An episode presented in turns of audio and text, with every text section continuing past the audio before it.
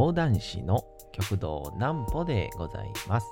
皆様2月の9日も大変にお疲れ様でございました。お休みの準備をされる方、もう寝るよという方、そんな方々の寝るおともに寝落ちをしていただこうという講談師極道南歩の南歩ちゃんのおやすみラジオ。このラジオは毎週月曜日から金曜日の23時から音声アプリサウンドクラウド、Spotify、Amazon Music、Podcast にて配信をされております。そして皆様からのお便りもお待ちしております。お便りは極道南歩公式ホームページのおやすみラジオ特設ページから送ることができます。内容は何でも結構です。ねえねえ聞いてよなんぽちゃんから始まる皆様の日々の出来事や思っていることなどを送ってください。えー、送ってくださったご希望の方にはなんぽちゃんグッズをプレゼントいたしますので住所、お名前もお忘れなくと、えー、いうことでございましてね。さあ、2月の9日も終わりでございますが、えー、昨日の晩、めちゃくちゃ寒かったですね。びっくりあのー、寝るときに、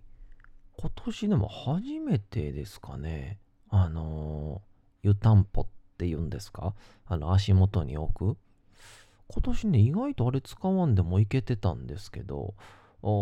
さすがに今年はちょっと、とか昨日は、これはちょっと使わんときついなっていうぐらいで、えー、途中で、えー、お湯沸かして、えー、湯たんぽにお湯入れて、で、ちょっとお湯で、水で調節しながら入れて、ポカポカに眠るというですね、えー、This is 昭和っていう感じで、えー、やっておりましたけども、えー、今日はね、えー、素敵なお便りを頂戴しておりますんで、なんかそれの話してたら、もしかしたらフリートークは終わるかなって感じです。それでは、まずはこちらのコーナーに行きましょう。なんぽちゃんの明日は何の日？さて、明日が2月の10日でございますね。さあ、3分の1が終わります。さあ、まず一つ目いきましょうか。今日はね、語呂合わせがね、やっぱね、多いですね。2と10で、ニットの日の語呂合わせにちなんで、横浜手作りニット友の会が2月10日に記念日を制定しております。えー、後に、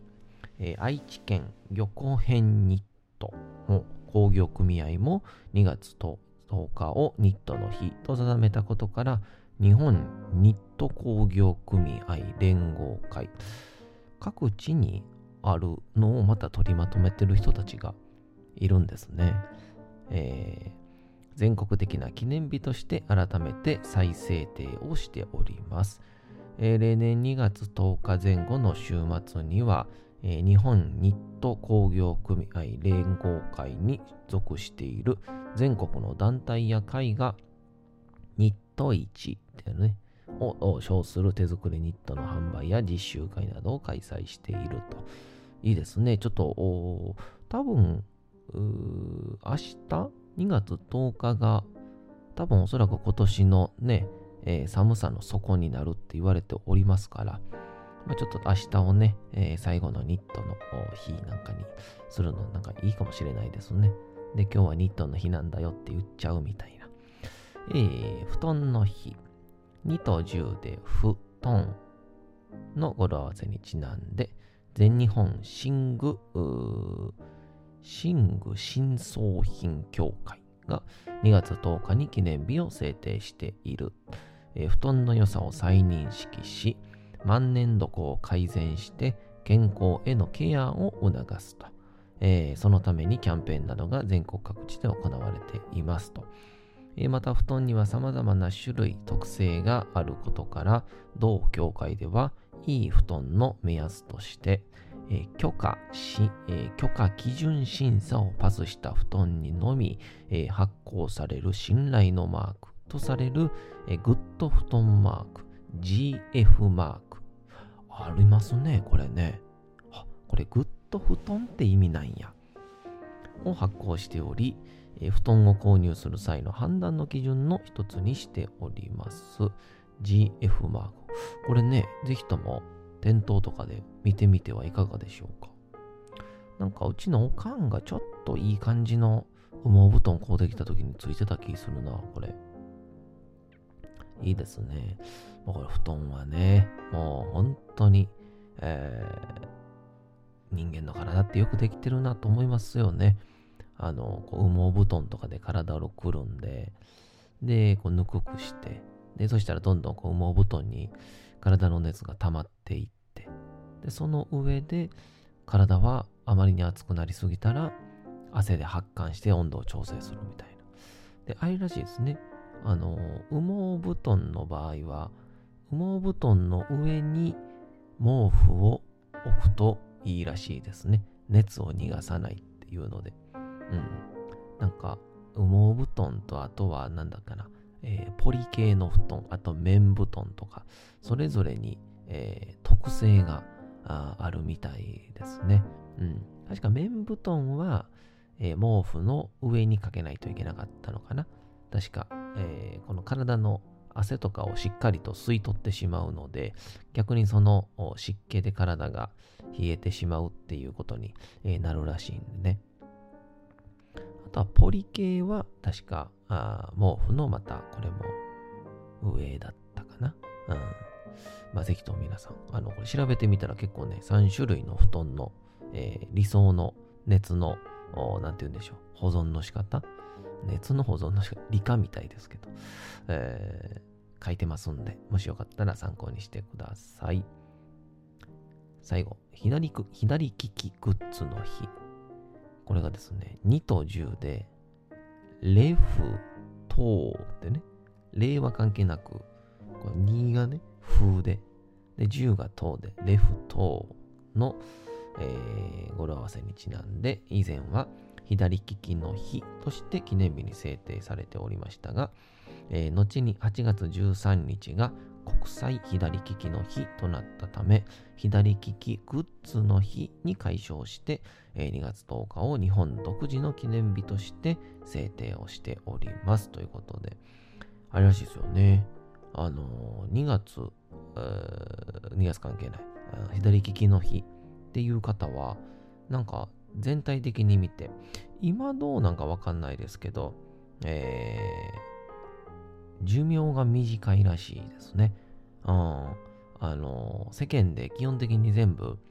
もう右利き、まあ最近は増えてきてますけど、どっちでもいけるように。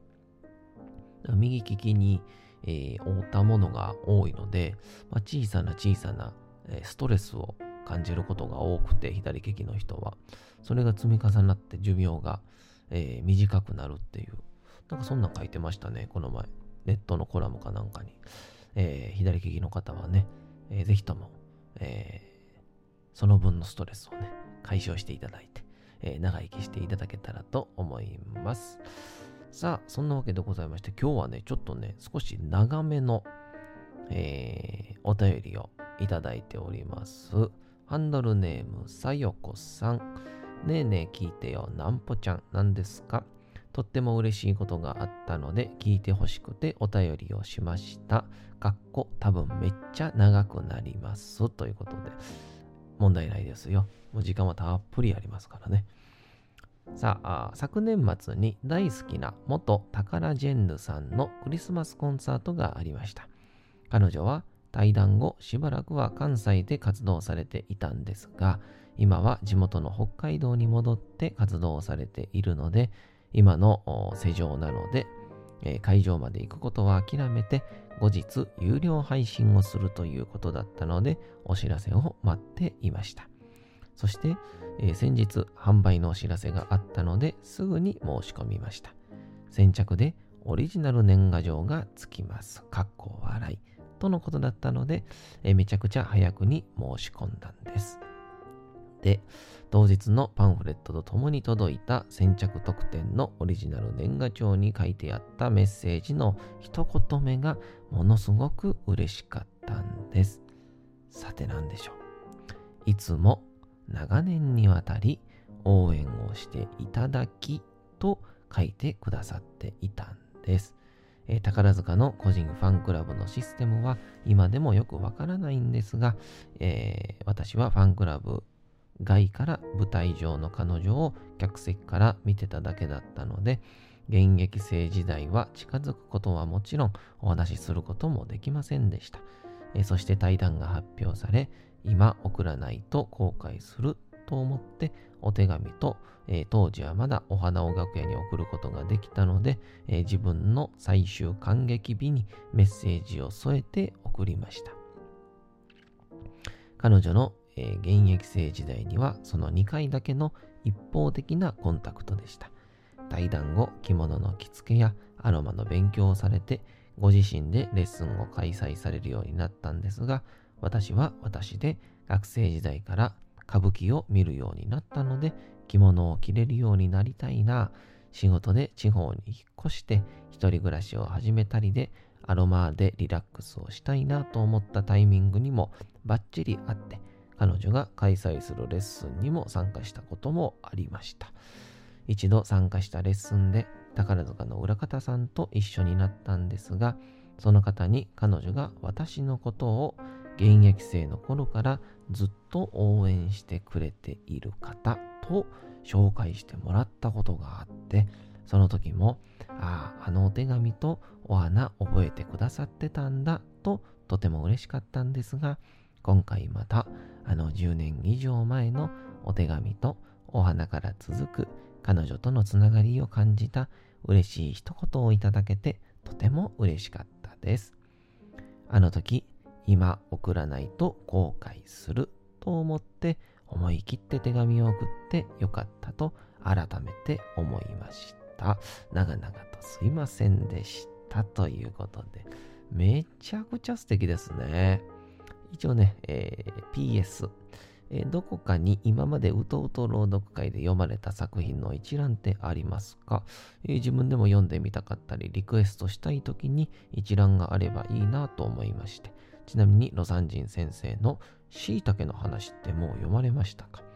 えー、Amazon の Kindle がおすすめしてきたので読んでみたんですが、内容があるような、ないような そして終わり？というような作品でした。まだでしたら、ぜひぜひということで、えーえー、プレゼントグッズに関しては、またどこかでお会いできた時にくださいということで。いやー、ありがとうございますね。えー、この一覧はなんかね、ちょっとこっちでメモとかに、えー、全部書いて画像とかで Twitter に上げたりとかしましょうかね。うん。結構ね、インスタ時代に、えー、読んだやつで言うと、ほんと何十作になりますんで、えー、またそれ一覧にしてあげたいと思います。いやー、しかしこれは素敵ですね。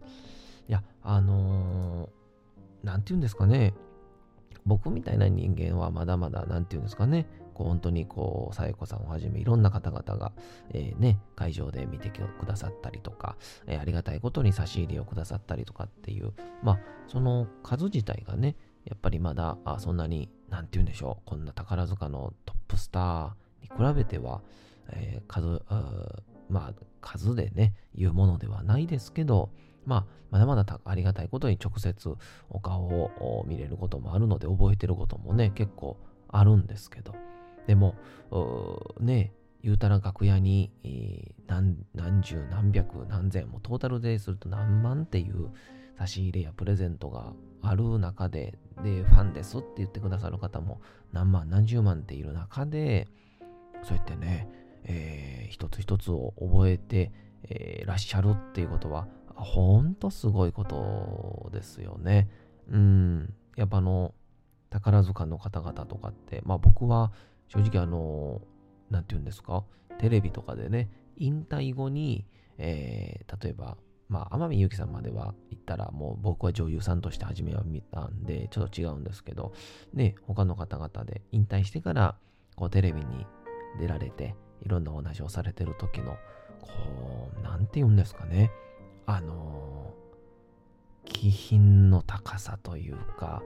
えー、上品さというか、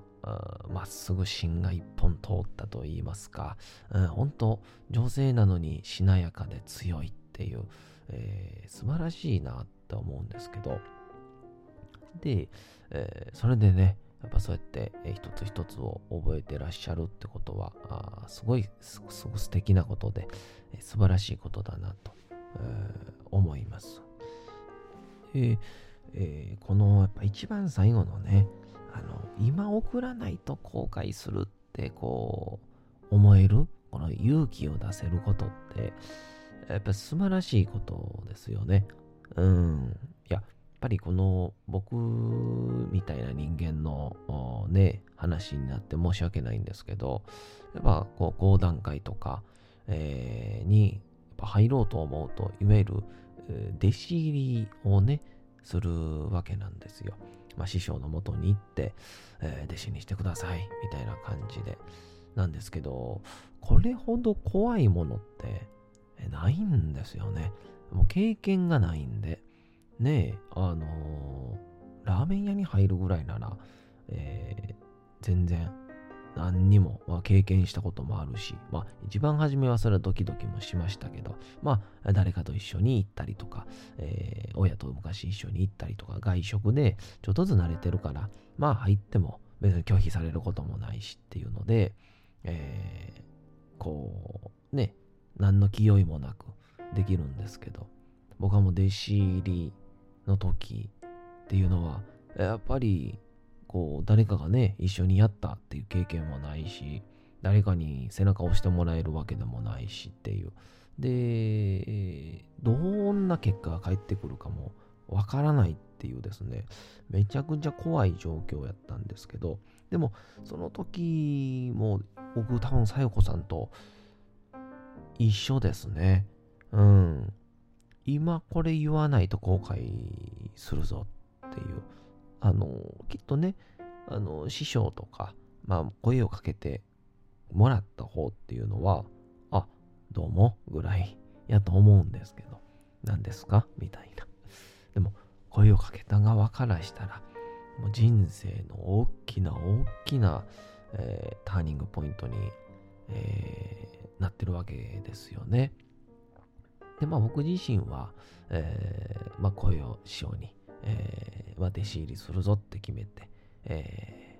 ー、今だ、今時の、えー、ファックスを送るっていうですね、その普通は、普通はね、お手紙かな。で、えー、直接、もしくは、えー、楽屋から出てきたところを突撃するみたいな。まあなんかそういうのが結局ね、えー、古いなと思われながらも、ドラマをね、やっぱ作れるんで、えー、いろんなドラマが生まれるんで、けどそっから多分きっと芸人のネタ作りは始まってるんでしょうね。この弟子入りというところから。これさえもエピソードだっていう。で、まあ僕は師匠に、えー、ファックスを送りましてですね、えー、それもワードで打ったね、プリントアウトしたものをね、ファックスで送りまして、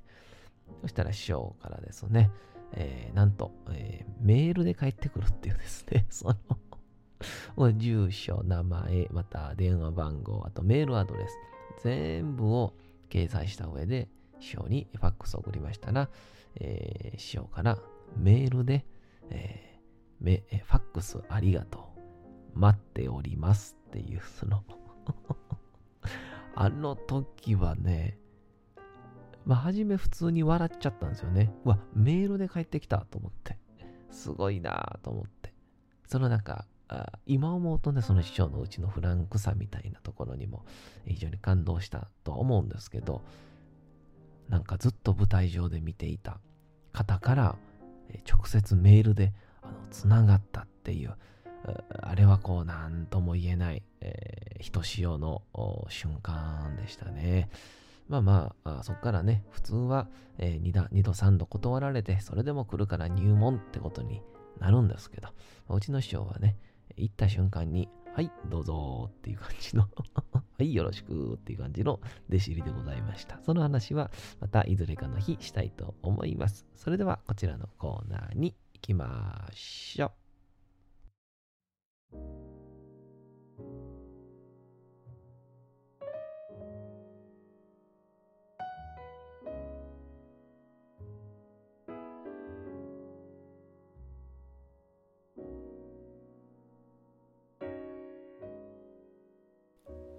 さて、時刻はうとうと朗読会の時間となりました。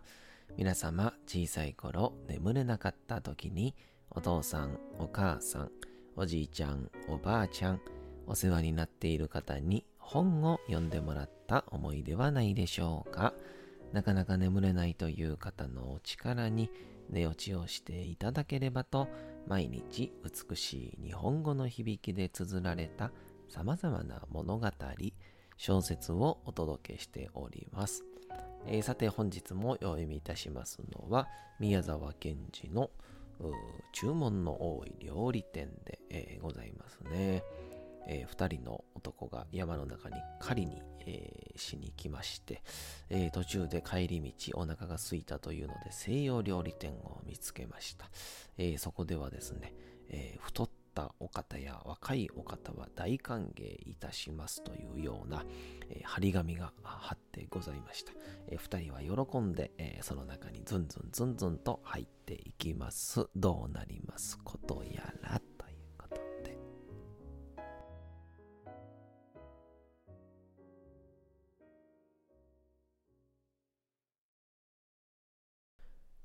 注文の多い料理店。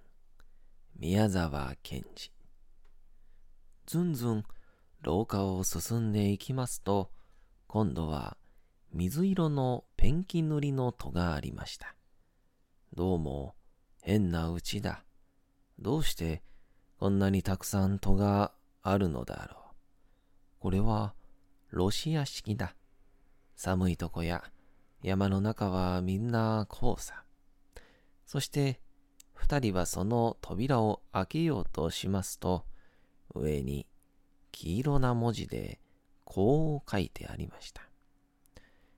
当店は注文の多い料理店ですから、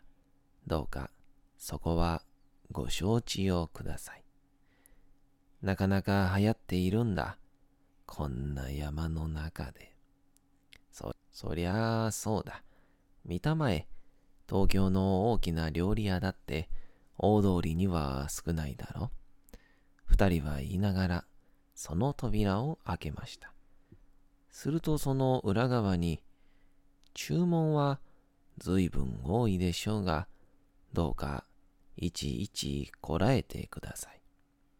これは全体どう言うんだ？一人の紳士は顔をしかめました。うん。これはきっと注文があまり多くて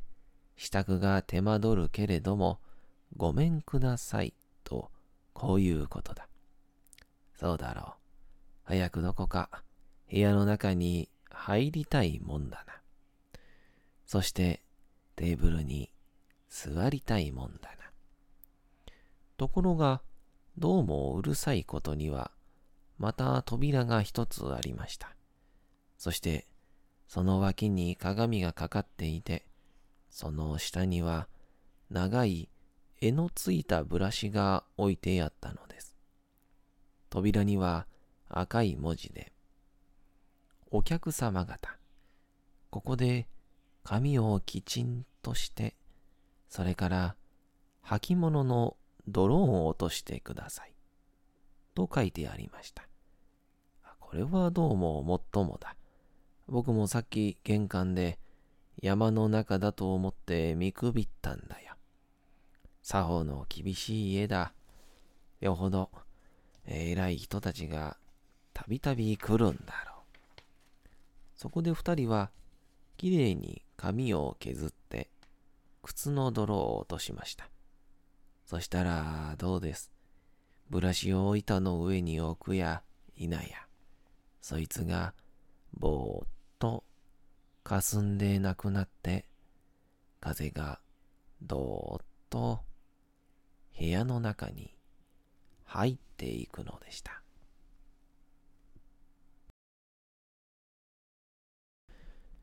さて、本日もお送りしてきましたなんぽちゃんのおやすみラジオ。改めてにはなりますが、このラジオは毎週月曜日から金曜日の23時から音声アプリサウンドクラウド、Spotify、Amazon Music、ポッドキャストにて配信をされております。そして皆様からのお便りもお待ちしております。お便りは、極道南歩公式ホームページのおやすみラジオ特設ページから送ることができます。内容は何でも結構です。ねえねえ聞いてよなんぽちゃんから始まる皆様の日々の出来事や思っていることなどを送ってください。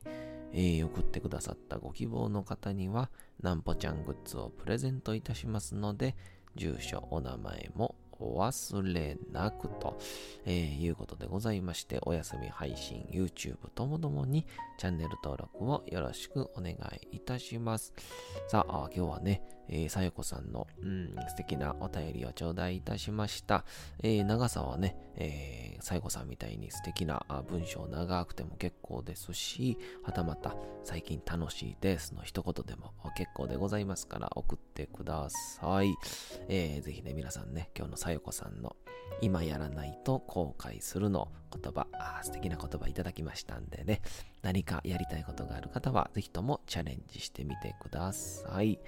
えー、というわけでございまして、皆様2月の9日も大変にお疲れ様でございました。明日も皆さん、街のどこかでともどもに頑張って、夜にまたお会いをいたしましょう。なんぽちゃんのおやすみラジオでございました。それではおやすみなさい。すやすやすやーん。